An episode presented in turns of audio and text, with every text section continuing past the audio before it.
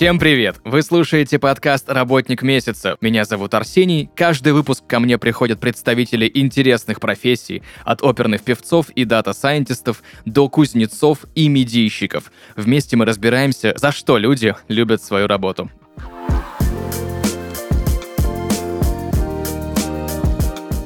Друзья, и сегодня в подкасте «Работник месяца» Ольга Ермолаева, тест-менеджер, инженер по тестированию, QA-куратор, более 15 лет трудится в сфере обеспечения качества программного обеспечения. Ольга, привет. Привет. Огромное у меня к тебе сегодня количество вопросов, потому что я впервые общаюсь с тестировщиком, да, если так можно обобщить название всех твоих компетенций, твоих профессий.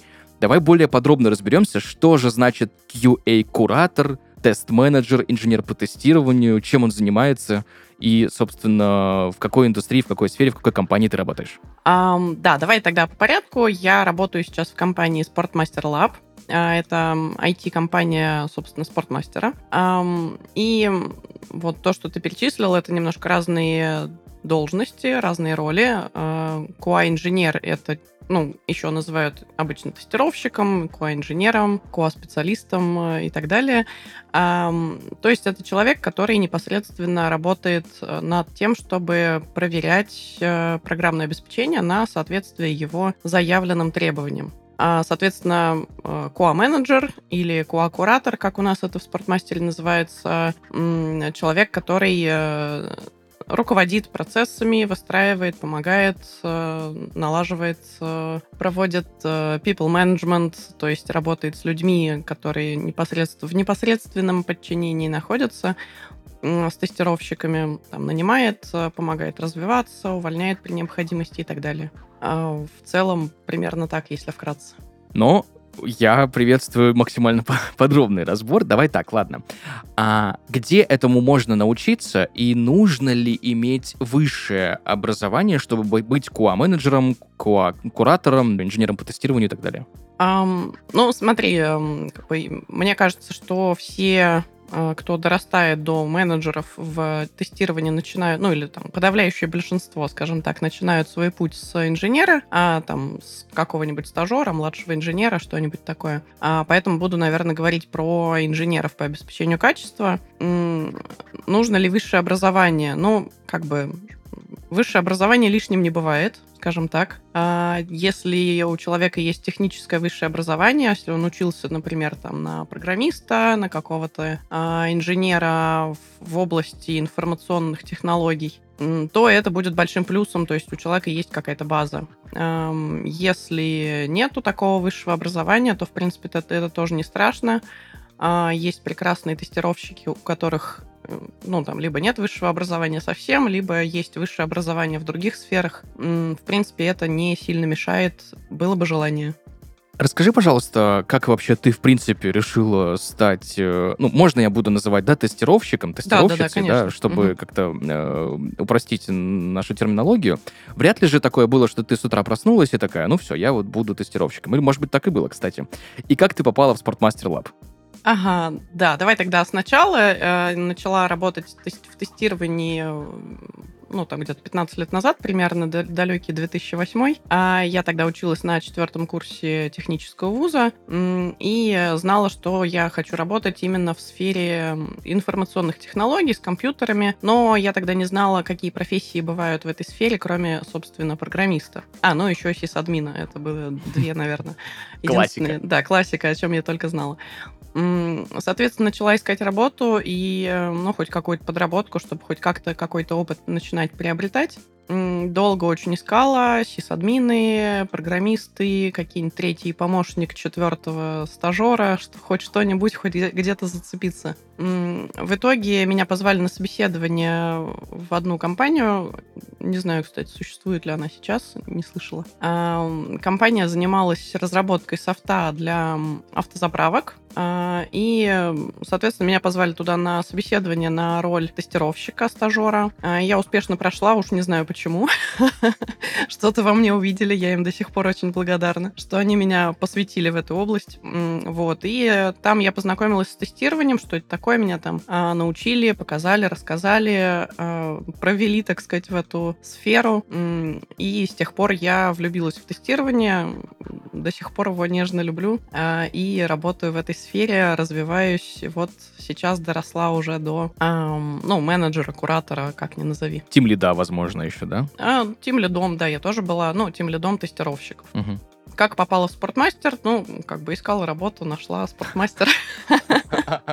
Меня порекомендовали, на самом деле, через знакомых, то есть э, в сообществе выложила свое резюме в одном из сообществ, где я э, присутствую, так скажем, в Телеграме, и э, сказала, что я вот в поисках работы, и мне порекомендовали вакансию в спортмастере через знакомых, знакомых, знакомых, сказали, что вот кажется, что подходит.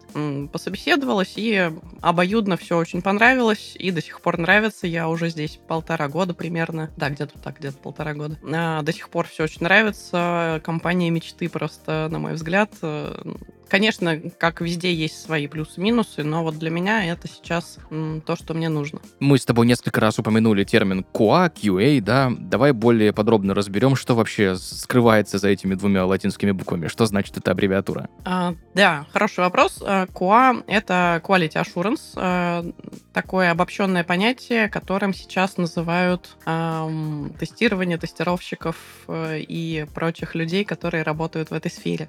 Но в целом, если смотреть, так скажем, в теорию, такую общемировую, то quality assurance — это такая огромная сфера, в которую входит... Э, обычно в теории рисуют такие большие кружочки, сферы, то есть самая большая сфера — это quality assurance, внутри сфера поменьше — quality control, и внутри самая маленькая сфера — это тестирование. А, то есть тестирование — это э, маленькая область, которая содержится внутри э, quality assurance. А quality assurance, в свою очередь, содержит помимо тестирования еще и такие вещи, как э, построение процессов правильных, всяческие методологии, направленные на обеспечение качества, э, всяческие метрики, э, ну и в целом любые действия, направленные на то, чтобы обеспечивать качество на должном уровне, выбранном.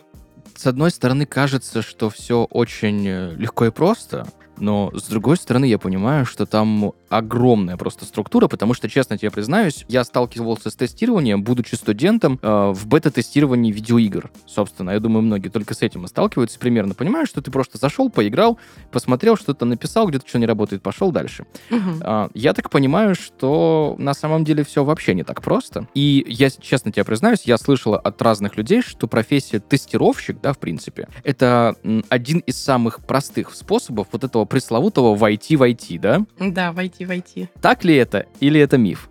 Я думаю, что раньше это действительно было так. Вот, ну, собственно, когда я сама входила в IT, а, где-то вот там 2008-2010, наверное, тогда это было действительно так. Было довольно просто войти в тестирование и, возможно, через тестирование куда-то потом э, двигаться дальше. А, сейчас э, очень много тех, кто хочет войти в IT через тестирование. Соответственно, очень большая конкуренция среди джунов. Найти сейчас работу джуном-тестировщиком крайне сложно. Ну, как раз именно из-за большой конкуренции. А, потому что вакансий таких мало. А, не все могут себе позволить джунов, как, как бы это странно ни звучало. А людей, желающих попасть туда, много. И, ну, как бы с обилием курсов, которые говорят, что каждый может э, войти в IT, тестирование это легко. А, конечно, таких людей становится еще больше, и они потом могут и год искать работу, и полтора, и разочароваться, и так и не найти. Ты знаешь, я слышал, э, опять же, вот от некоторых HR, от некоторых рекрутеров, да, что складывается такая на рынке тенденция, что сейчас многим компаниям проще найти кого-нибудь из джунов и вырастить их под себя, да, под свои нужды. И опять же, вот э, просто анализируя как-то рынок, да, именно профессии и вакансии, вот вспоминая, как было тогда и как сейчас, ну, я так понимаю, технологии же сильно выросли за последние там 15 лет, да? Да, конечно. Вот э, чем отличается так вот, если, ну, упрощенно говоря, да, чем отличается профессия тестировщик в 2008 году и в 2023? Тут у меня, наверное, будет немножко искаженный взгляд, потому что, помня себя в 2008 с моим уровнем там, знаний и понимания, что происходит, а, так сказать, оглядываясь назад, понимая, что я тогда не знала вообще ничего, оценить, ну, как, какой уровень был тогда, сложно ну, потому что у меня самой был тогда нулевой уровень. Но я думаю, что нам за последние, не знаю, там 5-7 лет э, сильно выросла конкуренция как раз, ну, из-за понятных причин там пандемии все захотели на удаленку, ну, вынужденно захотели, скажем так. Плюс реклама курсов очень агрессивная, что на удаленку проще всего пойти в тестирование.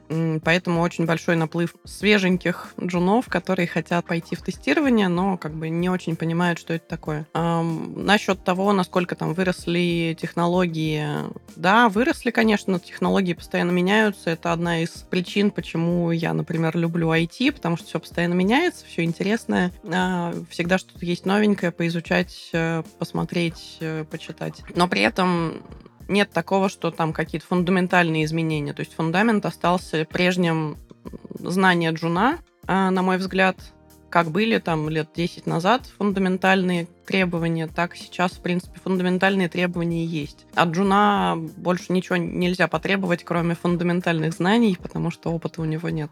Про какие фундаментальные знания мы говорим? Давай вот прям их более подробно расшифруем. А, да, давай. Это, ну, то, что я называю, самое сложное, наверное, то, что я называю тестировочным мышлением. А, то есть это, ну, особый взгляд на вещи, особый подход, э, когда человек может э, выстроить там логические цепочки, причинно-следственные связи, предусмотреть, что может пойти не так. Э, ну, в целом, выстроить систему, как бы он проверял, тестировал что-то, что нужно протестировать. А, ну и, конечно же, теория. Э, теория у нас как была, так и осталась. Очень старая, она, в принципе, не меняется. Это тест-анализ, э, техники тест-анализа, техники тест-дизайна, умение лаконично, красиво писать, описывать баги. Э, так, чтобы их было понятно и было понятно, в чем причина ошибки. Ну и в целом, если так вот совсем фундаментально, это, наверное, все. Дальше уже можно по областям смотреть, потому что сейчас уже, ну, тенденция на, э, как это называется,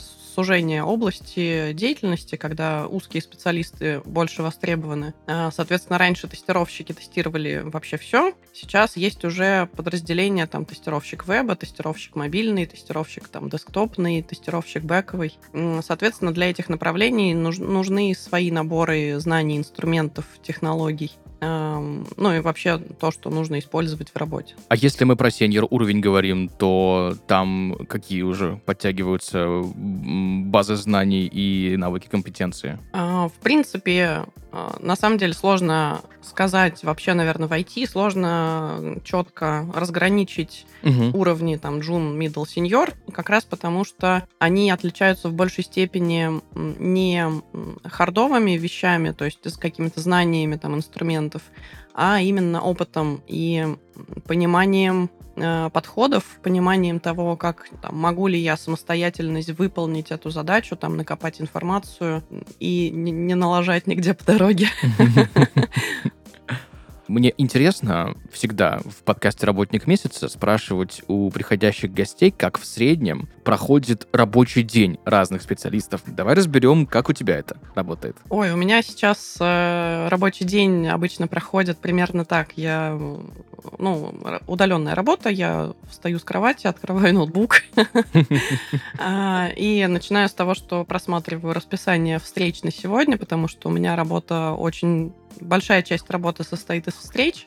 Соответственно, у меня обычно в первой половине дня встречи практически постоянно. Это где-то там 4, 4 э, часа непрерывных встреч на разные темы по разным командам. А потом бывает, что весь день встреч, бывает, что могу заняться какими-то задачами, не требующими встреч. А, это могут быть а, решения проблем там в переписках, это могут быть э, написание каких-то документов методологических, какие-то переговоры, выбивание каких-нибудь железок необходимых или софтов. А, ну, в общем, такие вот разные вещи. Ну, плюс, э, конечно, собеседования, которые провожу периодически, потому что у меня сейчас э, сколько у меня сейчас, где-то 7 команд, а, в них примерно 25 э, тестировщиков, и периодически мы либо расширяемся, то есть ищем новых тестировщиков, либо кто-то уходит, нужно искать замену, а, либо мы ротируем тестировщиков в другие команды, соответственно, сюда нужно тогда искать замену.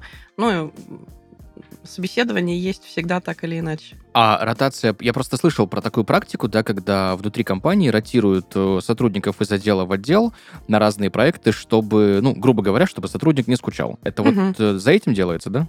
В целом, да. А, у нас э, нету, нету понятия отделов, у нас все тестировщики в департаменте, а, но при этом как бы организационно распределены по командам. Это именно команды по продуктовые, которые разрабатывают свой какой-то продукт, свою систему. А, соответственно, допустим, работает тестировщик Вася у нас на каком-нибудь веб-проекте, уже два года там работает. Ему там, конечно, интересно, здорово, но уже поднадоело одно и то же. В целом там веб, ничего особо не меняется. Хочется что-то еще попробовать потрогать, какой-нибудь, например, мобилки. А, подыскиваем варианты, а, подыскиваем замену, переводим Васю в, в команду, где требуется мобильный тестировщик, а, и он прекрасно там себя дальше чувствует. То есть мы не теряем человека, он не уходит от нас на рынок, а он просто переходит внутри компании в другую команду. Я так понимаю, что, ну, опять сейчас грубым языком, да, чтобы просто, возможно, ни у кого не возникло какого-то путаницы и недопонимания, отдел контроль качества именно Sportmaster Lab — это все, что связано с IT, это не связано с сервисом компании. Да, именно так. Это именно айтишное подразделение. У нас департамент обеспечения качества. Мы а, находимся внутри а, управления информационных технологий. А, соответственно, в нашем управлении находятся все айтишники, а, разработчики, аналитики, тестировщики, там, дизайнеры,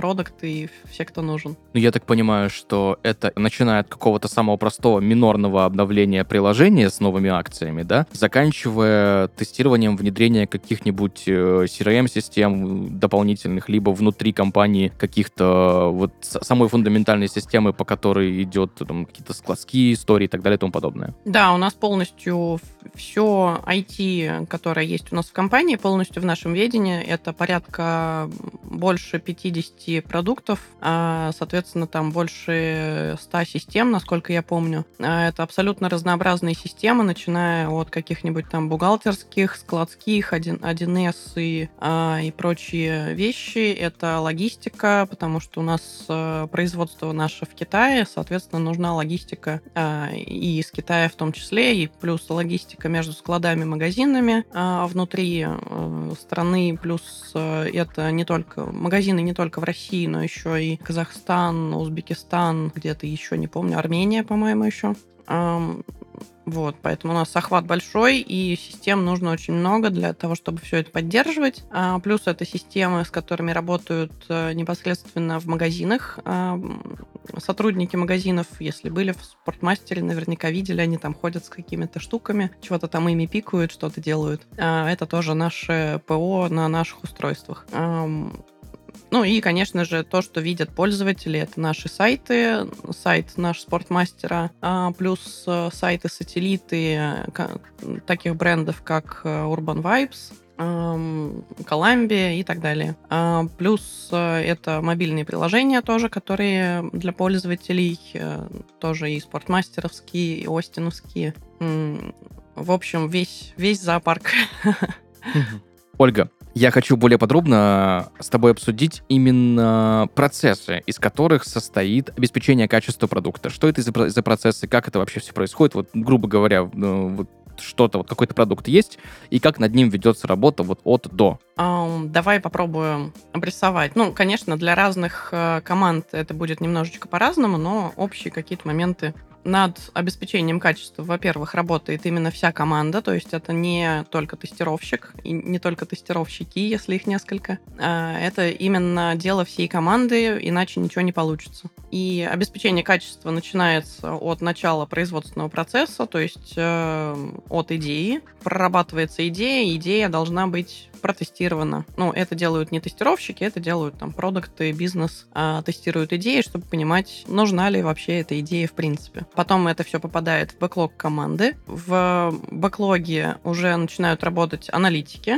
Аналитики, соответственно, тоже обеспечивают качество со своей стороны, описывая требования, э, там, бизнес-требования, системные требования, так, чтобы требования были однозначно понятны и соответствовали критериям качества требований. А дальше у нас еще есть процесс тестирования требований тестировщиками, то есть после аналитики а, тестировщик берет задачу и тестирует требования, как раз знакомится с требованиями, а, понимает, что в этой задаче будет сделано, задает, я их называю, неудобные вопросы. Если что-то непонятно и нужно поправить, в общем, тестирует требования так, чтобы они стали еще более понятны, чтобы разработчик их тоже понял правильно и однозначно. А, соответственно, в разработку задачи уходит уже полностью проработанная, а, и в тестирование, когда она приходит, э, важно, чтобы по дороге ничего не менялось в требованиях вот от отсечки, когда мы их зафиксировали, иначе это уже, ну, опять же, повлияет на качество, повлияет на сроки. И, соответственно, проводится уже на этапе тестирования, уже проводится именно верификация, то есть сверяется то, что ожидалось от задачи с тем, что получилось после разработки. Конечно, ну, вот этот весь процесс, он такой, э, я сейчас описала довольно упрощенно. Это может быть маленькая задачка, это может быть огромный, огромная задачка, называемая эпиком, в которую входит ряд задач, и все это нужно проверить, протестировать. При этом и на этапе разработки, например, тоже разработчики должны обеспечивать качество со своей стороны, например, писать юнит-тесты, писать, э, возможно, интеграционные тесты автоматизированные, помогут э, удостовериться в том, что все работает правильно. А, ну и, соответственно, тестировщики могут еще писать свои автотесты для того, чтобы, опять же, быть более уверенными в том, что все будет работать хорошо. Потому что руками все не проверишь, это будет очень долго. А есть ли какой-нибудь ну, я не знаю, ну, это, возможно, сейчас вопрос будет супер дилетантский, но все же я задам. Есть ли какой-нибудь стандарт тестирования, да, в компании? Ну, вот, грубо говоря, условно, вот у нас есть приложение, и там вкладка приложения должна открываться там за какой-то там 0,0 миллисекунд. А вот эта функция более тяжелая, она открывается там в три раза дольше. И вот это не подходит. Есть ли что-то подобное? А, вот то, про, про что ты говоришь, это называется нефункциональные требования, то есть это требования не к функционалу, разрабатываемому, а к тому, как э, функционал будет откликаться. Там время отклика, э, сколько он может, сможет выдержать нагрузки, если там параллельные пользователи, например, и так далее. Это уже не функциональное тестирование, а ближе к нагрузочному. Такое у нас тоже проводится, конечно, на критичных системах. Особенно, например, там к черным пятницам мы должны убедиться, что наши системы не сломаются от наплыва пользователей. Поэтому да, такие требования есть, но к ним обычно относятся больше разработчики. То есть э, разработчики должны следить за этим, писать скрипты соответствующие, чтобы это проверять. Ты знаешь, вот немножко хочется про будущее поговорить, да, не про будущее, а вот про какие-то вот сиюминутные, возможно, течения, да. А есть ли какие-то сейчас устойчивые тенденции развития профессии, что вот как-то все что-то поняли и куда-то резко развернулись и пошли? Или каких-то таких вот прям новаторских, новейших моментов вот в 2023-м еще пока нет? Ну, может быть, за последние там пару-тройку лет что-то такое. Ну, сейчас, наверное, самая такая тема на острие ножа, как они называются, искусственные а искусственные интеллекты, э, всякие там чат GPT и прочие вещи, в целом их уже можно использовать для того, чтобы помогать себе быстрее работать. А, то есть даже для построения тестов можно передать допустим, чату GPT какие-то требования и попросить составить тесты. В целом а, он неплохо справляется с этой задачей и составляет э, список тестов, от которых уже можно отталкиваться, их как-то улучшать, ну, то есть каркас какой-то готовый, экономит время. В целом Многие пользуются сейчас этим, этой фишкой, очень удобно. Я думаю, что тенденция в этом плане за такими вещами, и будет все это развиваться явно еще больше и лучше. А главное, чтобы машины нас не уничтожили в итоге. Скайнет где-то близко. Да. Но я думаю, его тоже придется протестировать. А, наверняка. Но боюсь, что после того, как э, его протестируют и выпустят, он может натворить дел. Ой, ну понятно, что это все шуточки шуточки, но я знаю, например, что ты являешься одной из трех авторов и бессменных организаторов волонтерского проекта для начинающих тестировщиков, который называется «Хомячки». Мгм. Есть такое. Расскажи более подробно про проект и почему хомячки.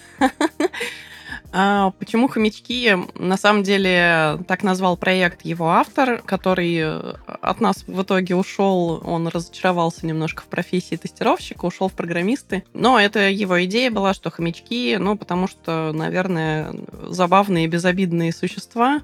Наверное, он так себе видел начинающих тестировщиков, которые еще ничего не умеют, а, но очень хотят. В целом, название прижилось, мы не стали его менять, потому что прикольное название, такое цепляющее. И сейчас э, проекту уже больше пяти лет, больше, наверное, уже даже семи лет. Даже сейчас потерялась во времени, сколько ему. Больше семи лет точно. И мы продолжаем его вести, развивать в какой-то степени, насколько это возможно, насколько наши ресурсы позволяют. Проект, собственно, заключается в том, чтобы дать возможность начинающим тестировщикам обрести первый опыт э, в тестировании то есть какой-то первый реальный опыт. Потому что, ну, у начинающих тестировщиков э, складывается, ну, вообще, наверное, у всех начинающих, не только тестировщиков, складывается всегда такое впечатление, что работодатель хочет найти э, опытных людей, а где взять опыт, непонятно. Э, собственно, поэтому родилась такая идея. А, что мы делаем? Мы ищем э, заказчиков, э, то есть какие-то проекты, компании, которые хотят э, провести тестирование на, на каком-нибудь широком Э, широкой аудитории. Это может быть бета- бета-тест, например, э, или что-то в этом роде. Или кто-то делает свой какой-нибудь пэт-проект, э, хочет выпустить его в мир, но хочет перед этим протестировать. Ну, как бы не хочет за это платить, понятное дело, потому что пэт-проект. И тут мы тут как тут. А, то есть, с одной стороны, у нас заказчик, с другой стороны, у нас есть а, ребята, которые хотят а, попасть в тестирование, которым нужен этот опыт. Они к нам приходят, регистрируются, и при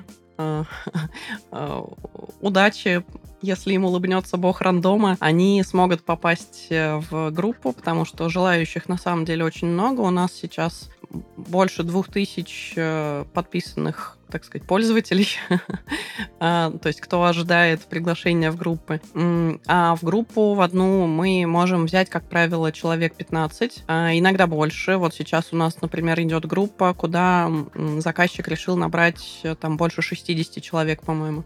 Но такие бывают редко. Обычно группы у нас человек по 15. А, ну, потому что с большими группами сложно справиться. Это, правда, большая работа. Соответственно, не всем везет, шансы маленькие. А, но те, кто попадает в группы, потом говорят, что им это помогает. Некоторые писали, что смогли найти работу благодаря практике вот этой нашей. А, то есть им было что рассказать на собеседовании. Они могли уже рассказать не только теорию, но и про свой опыт, а, про использование каких-то инструментов реальных, про какие-то какие баги, которые они находили, про тесты, которые они составляли. И это уже помогает э, людям э, понимать э, профессию по получше и устроиться на работу. Технологии. Обожаю технологии. С какими технологиями работают тестировщики? Должен ли тестировщик уметь кодить, э, знать э, базу SQL там, или что-то подобное? И вот ты еще упоминала мышление тестировщика, да? Да. Вот, возможно, есть какие-то инструменты, которые помогают его развивать. Насчет мышления и инструментов, которые помогают его развивать, тут, наверное, рационализм мой любимый. А Я не так давно делала доклад на Esquadays э, как раз про ленивого рационалиста. Это мое любимое выражение еще со школы, что, ну, почему ленивый и почему рационалист? Э, ленивый, потому что не хочется делать большой объем работы, хочется решить все, э, так сказать, минимальной кровью, да. Э, рационалист, потому что хочется, чтобы это все равно задача была решена хорошо и правильно и качественно, ну и, соответственно, но лениво при этом. Поэтому вот такое выражение «ленивый рационалист» э, на мой взгляд, если начать мыслить, вот, ну, стараться мыслить как ленивый рационалист, то рано или поздно будут выстраиваться хорошие мысли, хорошие идеи. Но мышление изменить очень сложно, этому, ну, нельзя там дать учебник человеку, сказать, на, прочитай, и будешь, а, типа, мыслить как тестировщик. Так не получится. Поэтому очень, вот, это один из э, самых главных пунктов, которые мы стараемся проверить на собеседовании. Потому что если у человека нет такого мышления, то будет очень сложно с ним работать. А по поводу кодинга и технологий? А, да, кодинг и технологии. Ушла в мышление, извини, забыла. А, кодинг и технологии. Тут э, сложно сказать, зависит от направления. Скажем так, для джуна, который ищет первую работу, э, хорошо бы знать э, основы разных инструментов, хорошо знать основы SQL, а уметь хотя бы какие-то простые селекты писать. Хорошо уметь э, там базово написать Hello World, хотя тоже не обязательно. А, хорошо иметь представление про инструменты, которые применяются тестировщиками типа Постмана, там Чарльза, Фидлера, каких-нибудь там Android Studio, еще что-нибудь такое. В зависимости от направления, опять же, там DevTools для веба. То есть хорошо бы знать э, немножко всего по верхам. А дальше уже человек начинает углубляться в зависимости от выбранного направления. Давай так. Есть у меня некоторое количество вопросов, которые я задаю каждому гостю подкаста «Работник месяца». Что в твоей профессии для тебя самое-самое сложное? Хороший вопрос. Наверное, самое сложное но при этом самое интересное, это, наверное, следующий вопрос, а, но при этом интересное, это работа с людьми. То есть, э, ну, это, наверное, отчасти причина, по которой я пошла в сторону менеджмента. А, мне нравится работать с людьми, это сложно, но это интересно. И сложно, потому что все люди разные, а, нужно искать подходы, нужно уметь с ними находить общий язык с этими абсолютно разными людьми, какие-то точки соприкосновения, взаимодействия, вот это все. Это, наверное, самое сложное. А за что ты любишь свою работу? А я люблю свою работу за работу с людьми. А, на самом деле, ну, работа с людьми это правда то, что я люблю, то, что я, ну, мне кажется, у меня получается. А, ну и плюс люблю свою работу, вот именно если взять не менеджмент, а тестирование, за то, что это очень разносторонняя творческая работа, здесь нужно и э, быть немножко аналитиком, и быть немножко разработчиком, и уметь э, посмотреть с точки зрения пользователя, и уметь понимать и ту сторону, и эту. Э, в общем, нужно быть очень гибким, иметь широкий кругозор, именно такой айтишный. Есть ли что-нибудь, вот что, знаешь, у нас у каждого вот есть какие-то мелкие вещи в работе, которые вот немножечко бесят, немножечко раздражают. Очень бы хотелось, чтобы их не было, как, например, постоянно заканчивающийся кофе в офисе, да, друзья? А, либо еще что-нибудь из серии там парковочного места, ну или какие-то такие мелкие вещи, да? Вот есть ли что-то у тебя подобное такое? Вот что как бы вот, ну, хотелось бы, чтобы этого не было. И вот немножко раздражает, как вот, знаешь, комар, который зудит постоянно. Ну и ладно. Интересный вопрос. Э, на самом деле, наверное, вот я говорила про работу с людьми. А, есть э, периодические моменты, которые в работе с людьми в том числе и раздражают. А, это когда ты пытаешься что-то, например, объяснить человеку, он упорно этого не понимает, или там слышит, но не слушает, а, или что-то в этом роде. Еще, конечно, раздражает, когда на собеседовании люди начинают врать. Это вообще мое нелюбимое.